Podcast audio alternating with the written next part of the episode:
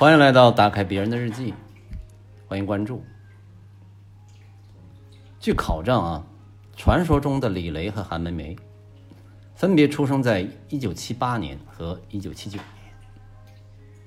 九零年的时候呢，他们刚上初中，李雷呢是十二岁，韩梅梅只有十一岁，不能算是正宗的八零后，但是也差不多。李雷呢理了个小平头，虎头虎脑的，看上去呢又很有责任心。他喜欢穿浅色 T 恤，性格活泼，喜欢玩，也说不上调皮捣蛋啊，就是有点动静结合的那种性格，真的让他都到哪儿呢都挺吃香，既能和林涛啊这种好学的人成为莫逆的好朋友，也能和 Jim 这样好动的人成为死党。跟他比起来呢，韩梅梅呢，这个留着齐耳短发的中国女孩，乖巧懂事，文雅温和，显得是智慧又善良，几乎是所有东方女性美德的化身。虽然年龄不大，却让人感觉她更像一个姐姐，总是在帮助同学排忧解难。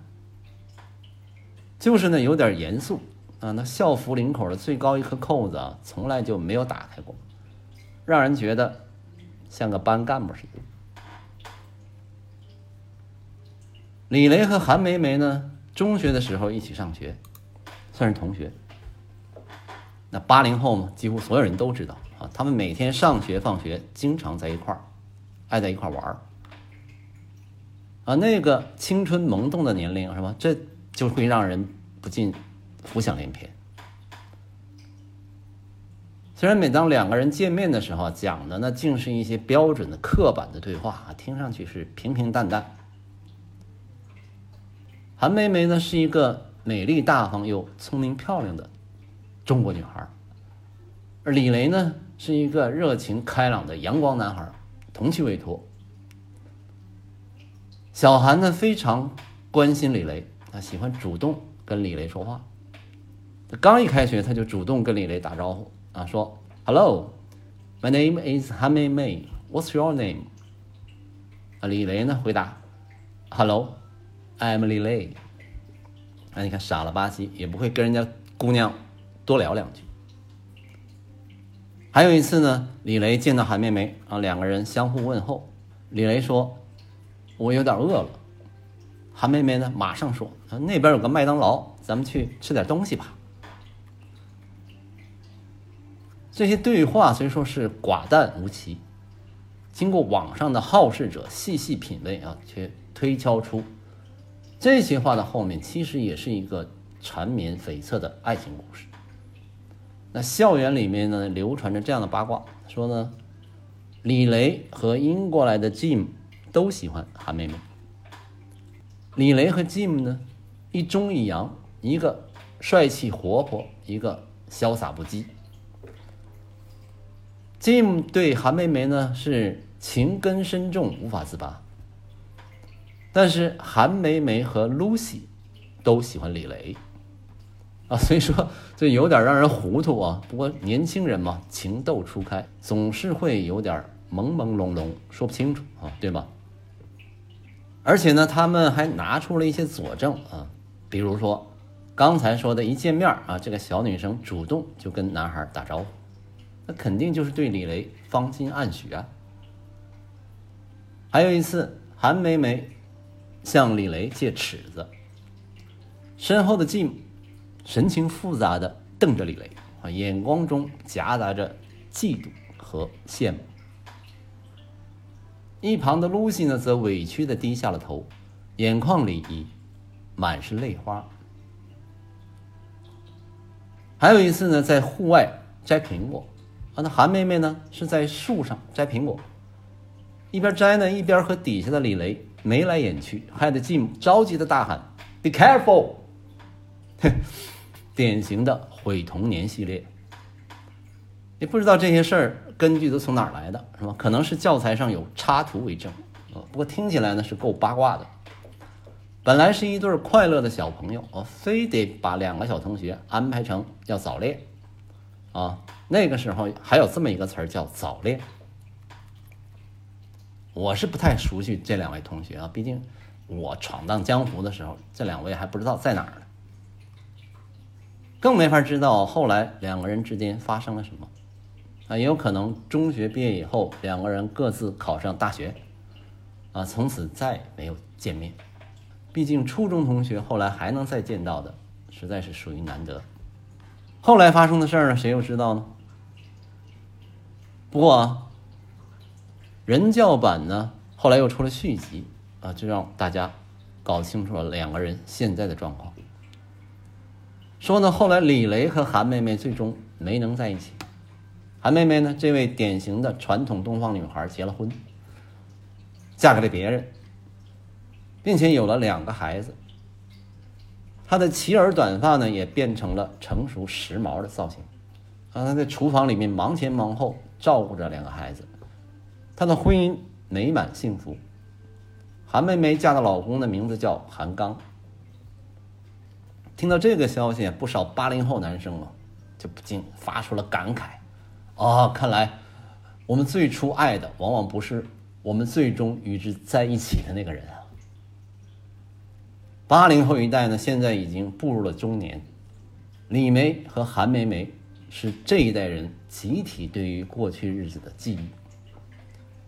那个时候呢，他们是阅历尚浅，成长的环境呢逐渐多元化啊，而且宽松。陪伴着他们一同成长的李雷和韩梅梅，最终没能在一起的这个故事，变成他们缅怀少年时代的入口。可惜的是啊，当时的教材编者呢，十分十分的谨慎，从头到尾啊都没让李雷和韩妹妹说过几句话，更不要说别的了。你这种安排跟八零后的男生回想起年少时自己班里曾经的韩梅梅，也是那样无知的错过一样，让人唏嘘。据说整个人教版教材里，只有一位老师啊、呃、，Miss Gao， 薛微的有点出格。那时候的老师啊，给孩子们的第一印象啊，应该是朴素，但是这位老师啊，身材高挑啊，不但穿着裙子，还烫着卷发，颇有女人味儿，是位时髦的女老师。七零后的集体记忆又是什么呢？啊，我自己琢磨了一下，好像也没啥东西啊，跟这两位同学类似的啊，贯穿在中学课本里的人物都比较零碎啊，碎片化。七零后呢，面对的更多的好像是不断的变局啊，从上学开始，面对最多的就是各种变化。那我回想起我自己的初中，上到初一放假啊，学校盖了个新楼，初二开学的时候直接搬到了新校址，原来的校园不要了。当年当做教室的那片房子呢，那早就没了。我们呢，大概是一群啊，生长于这个传统的边缘上，经历了太多的从无到有、从旧到新的人，习惯了外界就是要不断的变化。那在七零后的眼里啊，也许没有什么会一成不变。反过来呢，从上一代人那里呢，我们又继承到了一点残存的传统啊，让我们这群人呢，努力想保留些什么。到底要保留什么呢？啊，自己又实在说不清楚。那上一代人所拥有的传统，其实呢也是被割断的，那似乎也没留给我们什么，就不得不一直寻寻觅觅，骨子里呢算是矛盾的一代。哎，不说这个了，反正是羡慕八零后啊，他们呢从出生开始就过上了富裕的日子，他们算是跟电子游戏一块长大的一代。那我的年代呢，那个小孩们呢还在弹玻璃球啊、扇啪叽啊，这是东北话啊，就是用烟盒叠成一个三角，然后在地上扇啊，看谁把对方扇翻了。反正呢，每天玩的东西啊都是在地上，经常呢搞一身土。顺便说一句啊，女孩呢那个时候玩的是跳皮筋儿，后来呢，那种笨重的大游戏机啊，也就是街机慢慢的出现。打那个东西呢，要去街边的游戏厅里啊，还得花钱，那哪玩得起啊？我是从来没去过，直到二十来岁啊，才玩上了小霸王卡机。那个时候的游戏呢是魂斗罗，玩过的都知道那句咒语啊，上上下下，左右左右 ，B A B A。这时候啊，八零后呢正是爱打游戏的年龄啊，生活也慢慢变得富裕起来了，加上呢又都是独生子女，要风得风，要雨得雨，游戏机自然不在话下。后来电脑开始慢慢普及，到了八零后长大的那一天啊，打游戏就逐渐变成了电脑最重要的用途。那电脑游戏呢，慢慢也做得越来越大，贼复杂，特别是画面的细节越来越多。如果要玩这样的游戏，那电脑显卡的性能一定要好，那必须得安装独立的显卡才能玩得流畅丝滑。要不然你正潇洒的前进呢，说说画面一下卡在那儿，等这个卡顿过去啊，就会发现啊，你连大 boss 的面儿还没见着呢，这个英雄啊已经倒在了血泊之中。打游戏这个事儿本来就是够孤独的了啊，好不容易找个地方有一群人陪着你玩，消磨时光。那现在可好，游戏场中人潮汹涌啊，兄弟们都激战正酣，只有您沦为看客。那如果真是技术差啊，那也认了。可是呢，就是因为设备不过关，先挂了啊！你跟谁说理去？那只好洗洗睡了，是吗？孤独寂寞之上，再添一番凄凉。那咋办呢？必须上好的显卡。如果没关注过硬件啊，你很难想象现在的显卡到底是什么样子。那简直就是两个字啊，贼拉变态。一个呢是现在的显卡呀、啊、是做的越来越大，那牛的显卡啊长度大概有 A 四 纸那么长，那可能还要长一些啊，高度呢大概有 A 四 纸的一半，厚度差不多相当于手机的那个宽度。那为啥搞这么大啊？那因为显卡呢越大性能越强，因为游戏越搞越大，我们画面是越来越细致，那显卡的能力呢当然也就开始卷起来了，是吧？不过这个显卡越强啊，功率就要越大，耗电的发热呢也就越来越大。如果是温度太高啊，性能呢就会下降。好了啊，为了散热，那还要加上个外壳啊，俗称的马甲。这个马甲上面呢，并排呢插装了三个风扇，专门给这个显卡散热啊。要不为啥把那个显卡搞那么厚啊？每个电扇呢都跟一个那个大月饼那么差不多大。有的显卡呢干脆呢给你搞成水冷啊，一个电脑机箱里面装了一套冷却液系统，原理呢跟那个汽车发动机水箱差不多啊，给这个显卡降温啊，你敢想吗？再有呢就是这个显卡、啊、是越来越贵。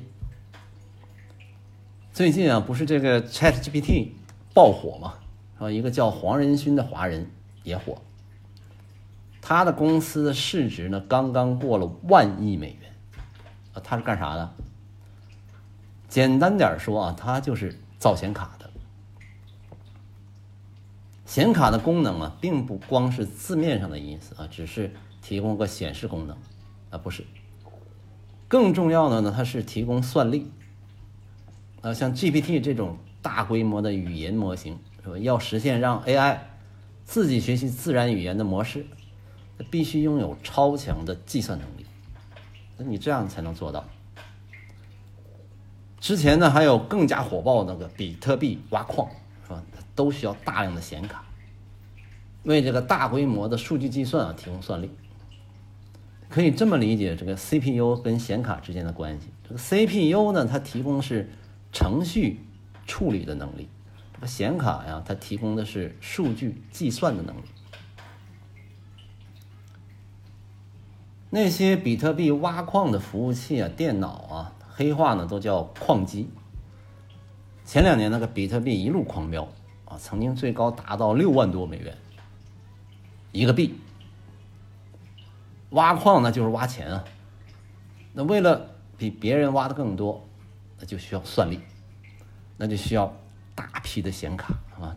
这些矿机呢开足了马力，没日没夜的疯狂运转，这个显卡消耗的非常快，需要不停的更换补充，以至于啊，在这个挖矿高峰的时候啊，市场上这个高端显卡被一扫而光，价格是天天看涨。玩游戏的这些小朋友们就可怜了啊，惨不忍睹，受此拖带呢，游戏也玩不起了，只好默默忍耐。不但是买不起好的显卡啊，更要命的是呢，这个市场上还充斥着被挖矿淘汰下来的那些显卡啊，俗称矿卡。基本上就是挖矿挖废了啊，你一不小心呢就混搭给你。再往后呢，这个比特币价格跳崖，挖矿呢才算冷静了点啊，显卡的价格慢慢下降。不过最近这个比特币啊，好像有点回潮。反正吧，矿卡呢还是在市场上阴魂不散啊，不知道还要游荡多少年。不管怎么说吧，这个显卡的价格呢算是平稳了不少。不过呢，依然还是烧钱。就刚才说的这么一个显卡，最便宜的呢是几百，贵的呢是几千、上万都有。性能呢还在不断的水涨船高。除了每年款式更新以外，动不动还给你出个限量版，玩意儿就有点像个大牌包包啊，那绝对是有一拼啊！没事呢，你要折腾一下显卡，动辄几千大元就没了啊！你敢想吗？顺便啊，咱们扯一下比特币啊。那二零零八年的一天啊，一个自称中本聪的神秘人物，发表了一篇网文，叫《比特币：一种点对点的电子现金系统》，也就是所谓的比特币白皮书。不久之后呢，这位中本聪启动了一个比特币网络啊，在这个网络上发行了这个比特币。话说啊，这个万恶的资本主义啊，在经历了一轮又一轮的经济危机之后，不知悔改。好了伤疤忘了疼啊！那些金融大鳄贪婪就是他们的本性啊。二零零八年呢，又整出一场金融海啸啊，波及全球。有一百五十多年历史的莱曼兄弟公司宣布破产，全球股市暴跌，货币紧缩，饿殍遍野，哀鸿满地。这一下搞得这个地球村里的人啊都懵了。一会儿呢是要担心经济过热、通货膨胀、严防死守啊，这还不够，你还得对抗另外一种情况，那就是钱突然变得特别值钱，又通缩了啊，你这怎么整？一会儿防通胀要拉高利率啊，一会儿又要防通缩，要降低利率，简直是进退两难。有人呢就觉得这都是因为那些不负责任的资本主义央行乱印票子，想发就发，才会造成这种情况。干脆大家都用金子来当钱花啊，或者是恢复到金本位制，就是印钱呢需要用黄金做保证，可以用钱呢向央行直接兑换等量的黄金这种制度。你这样的话不就不会波动了吗？不过这种制度啊，在历史上呢已经实行过，最终是搞不下去啊。借用那句话呢，就是历史已经告诉我们，这样行不通。你看啊，国人呢特别喜欢金子，逢年过节啊，各种金饰就跟不要钱一样，然后买起来什么金镯子、金珠子、金链子啊，黄金这种东西，啊，为什么这么招人喜欢？啊，因为漂亮又少见，然后黄灿灿、夺人耳目、沉甸甸、动人心魄。它不仅是国人是吧？从埃及法老、古代皇帝、欧洲教会。啊，那些地主阶级、资产阶级都喜欢，都想要。物以稀为贵，你越想要它就变得越值钱，最后呢变成了一种硬通货。手里有黄金本身就相当于钱，而且保值。所以你说啊，黄金这玩意儿太好了。说到底呢，这个金本位无法继续的原因呢，应该是这些有黄金的国家啊，不想让自己手里的黄金流出去，就很难自由流动。他一旦黄金到手，他就不想给别人了。你不能自由流动，流动变得困难，那就很难当钱用了。所以这个金本位最终崩溃。就在这么一个背景下，这个自称中本聪的人就琢磨了啊，有没有这么一种东西啊，就跟这个黄金似的，也能这么值钱，大家呢都认可。更重要的是呢，它又不会被限制流动。啊，特别是说啊，现在这个互联网的时代，这种东西可以在网上自由流通，不受限制。当然了，它也不能像其他货币似的，想发多少发多少啊。必须像黄金一样，在这个地球上呢，储量有限，它才能保值。哎，就在这种背景下，出现了比特币。他呢搞了一套网络机制啊，一个神奇的闭环，来保证这个东西可以运行。首先呢，就是数量啊，必须像黄金一样，你不能取之不尽啊，必须得足够少。这个比特币啊，一共设计只有两千。一百万个，就这么多啊！挖出一个少一个，越挖越少。而且呢，每过四年多一点的时间啊，你每次挖出来的数量啊就会减少一半。估计呢，到二零四零年，也就没有新的比特币了，基本上会全部挖完。那这种情况感觉就很像地球上的矿产资源啊，比如黄金，因为总的数量呢是有限的。也是越挖越少，所以呢，人们把挖比特币比作挖矿，其实呢，就是在抢这些原始币。在这个网络里啊，采用一种共识机制啊，有点像婚姻登记制度产生以前，是吧？两口子结婚，你最重要的是什么呢？是办喜酒，这样呢，就等于给大伙儿都报了信了啊，全村人都知道了，这两位结婚了。也用不着谁给他发证，是吧？全村人的记忆为这段婚姻提供证明。那这种共识一旦建立了啊，喜酒一喝，是吧？你再说人家没结婚，那就不好使了。所有人呢都来证明，也都来记账，所以呢，没有任何一个人能改写这个货币的数量，也不可能出现货币多发的现象。这有点像恢复金本位啊，只不过呢，这个货币是。一种虚拟的，在这个比特币这个网络里面啊，这个区块链啊，工作量证明，什么节点网络，号称三驾马车啊，让这个系统稳定运行。这三个东西是啥呀？啊，咱也不用知道，反正呢，这套体系呢，让人没法作弊。这个比特币网络啊，通过这个挖矿来生成新的比特币。那所谓的挖矿呢，可以理解成用计算机呢去解决一项超级复杂的数学问题。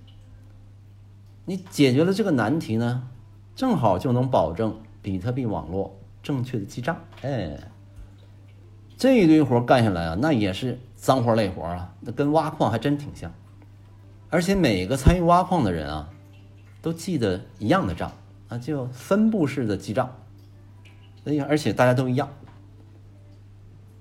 比特币网络设计呢，还会自动的调节这个数学问题的难度啊。如果发现这个挖矿的速度有点快了，那这些问题的难度就会自动提高；挖的慢了呢，就难度降低。